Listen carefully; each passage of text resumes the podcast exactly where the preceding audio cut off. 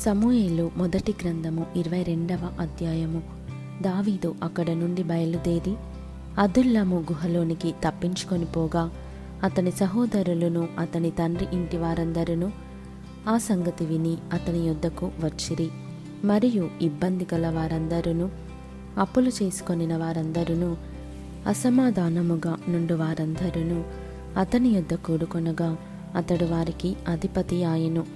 అతని యొద్దకు ఎక్కువ తక్కువ నాలుగు వందల మంది వచ్చియుండిరి తరువాత దావీదు అక్కడ నుండి బయలుదేరి మోయాబులోని మిస్పేకు వచ్చి దేవుడు నాకు ఏమి చేయున్నది నేను తెలుసుకొని వరకు నా తల్లిదండ్రులు వచ్చి నీ యొద్ద నుండనిమ్మని మోయాబు రాజుతో మనవి చేసి అతని యొద్దకు వారిని తోడుకొని పోగా దావీదు కొండలలో దాగియున్న దినములు వారు అతని యొద్ద కాపురముండిరి.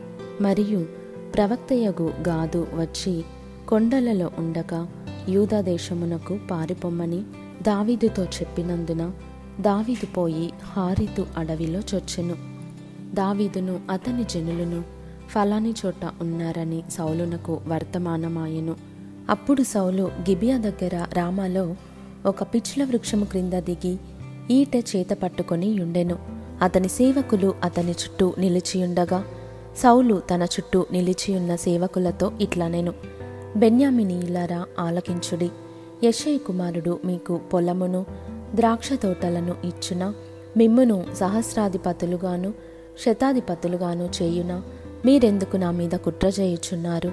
నా కుమారుడు యశయ్ కుమారునితో నిబంధన చేసిన సంగతి మీలో ఎవడును నాకు తెలియజేయలేదే.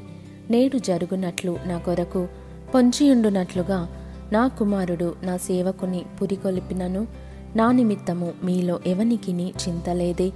అప్పుడు ఎదోమియుడగు దోయేగు సౌలు సేవకుల దగ్గర నిలచియుండి యశ్ఐ కుమారుడు పారిపోయి నోబులోని అహిటూబు కుమారుడైన అహిమెలకు దగ్గరకు రాగా నేను చూచితిని. అహిమెలకు అతని పక్షముగా యహోవ యొద్ద విచారణ చేసి ఆహారమును ఫిలిస్తీయుడైన గొల్యాతు ఖడ్గమును అతనికిచ్చెనని చెప్పగా రాజు యాజకుడును అహీటూబు కుమారుడునగు అహిమెలకును నోబులోనున్న అతని తండ్రి ఇంటి వారైన యాజకులనందరినీ పిలువనంపించెను. వారు రాజునద్దకు రాగా సౌలు అహీటూబు కుమారుడా ఆలకించుమనగా అతడు చిత్తమున ఏలినవాడా? అనెను. సౌలు నీవు యశై కుమారునికి ఆహారమును ఖడ్గమును ఇచ్చి అతని పక్షమున దేవుని యొద్ద విచారణ చేసి అతడు నా మీదికి లేచి నేడు జరుగుచున్నట్టు పొంచియుండుటకై అతడును నీవును జతకూడితిరేమని అడుగగా అహిమెలకు రాజా రాజునకు అల్లుడై నమ్మకస్తుడై ఆలోచనకర్తయై నీ నగరిలో ఘనత వహించిన దావీదు వంటివాడు నీ సేవకులందరిలో ఎవడున్నాడు? అతని పక్షముగా నేను దేవుని యొద్ద విచారణ చేయుట నేడే ఆరంభించితిన అది నాకు దూరమగునుగాక. రాజు తమ దాసుడనైన నా మీదను నా తండ్రి ఇంటి వారందరి మీదను ఈ నేరము మోపకుండునుగాక. ఈ సంగతిని గూర్చి కొద్ది గొప్ప ఏమియు నీ దాసుడనైన నాకు తెలిసినది కాదు అని రాజుతో మనవి చేయగా రాజు అహిమెలకు నీకును నీ తండ్రి ఇంటి వారికందరికిని మరణము నిశ్చయము అని చెప్పి యహోవ యాజకులకు వీరు దావీదుతో కలిసినందునను అతడు పారిపోయిన సంగతి తెలిసియు. నాకు తెలియజేయకపోయినందునను మీరు వారి మీద పడి చంపుడని తన చుట్టూ నిలిచియున్న కావలివారికి ఆజ్ఞ ఇచ్చెను.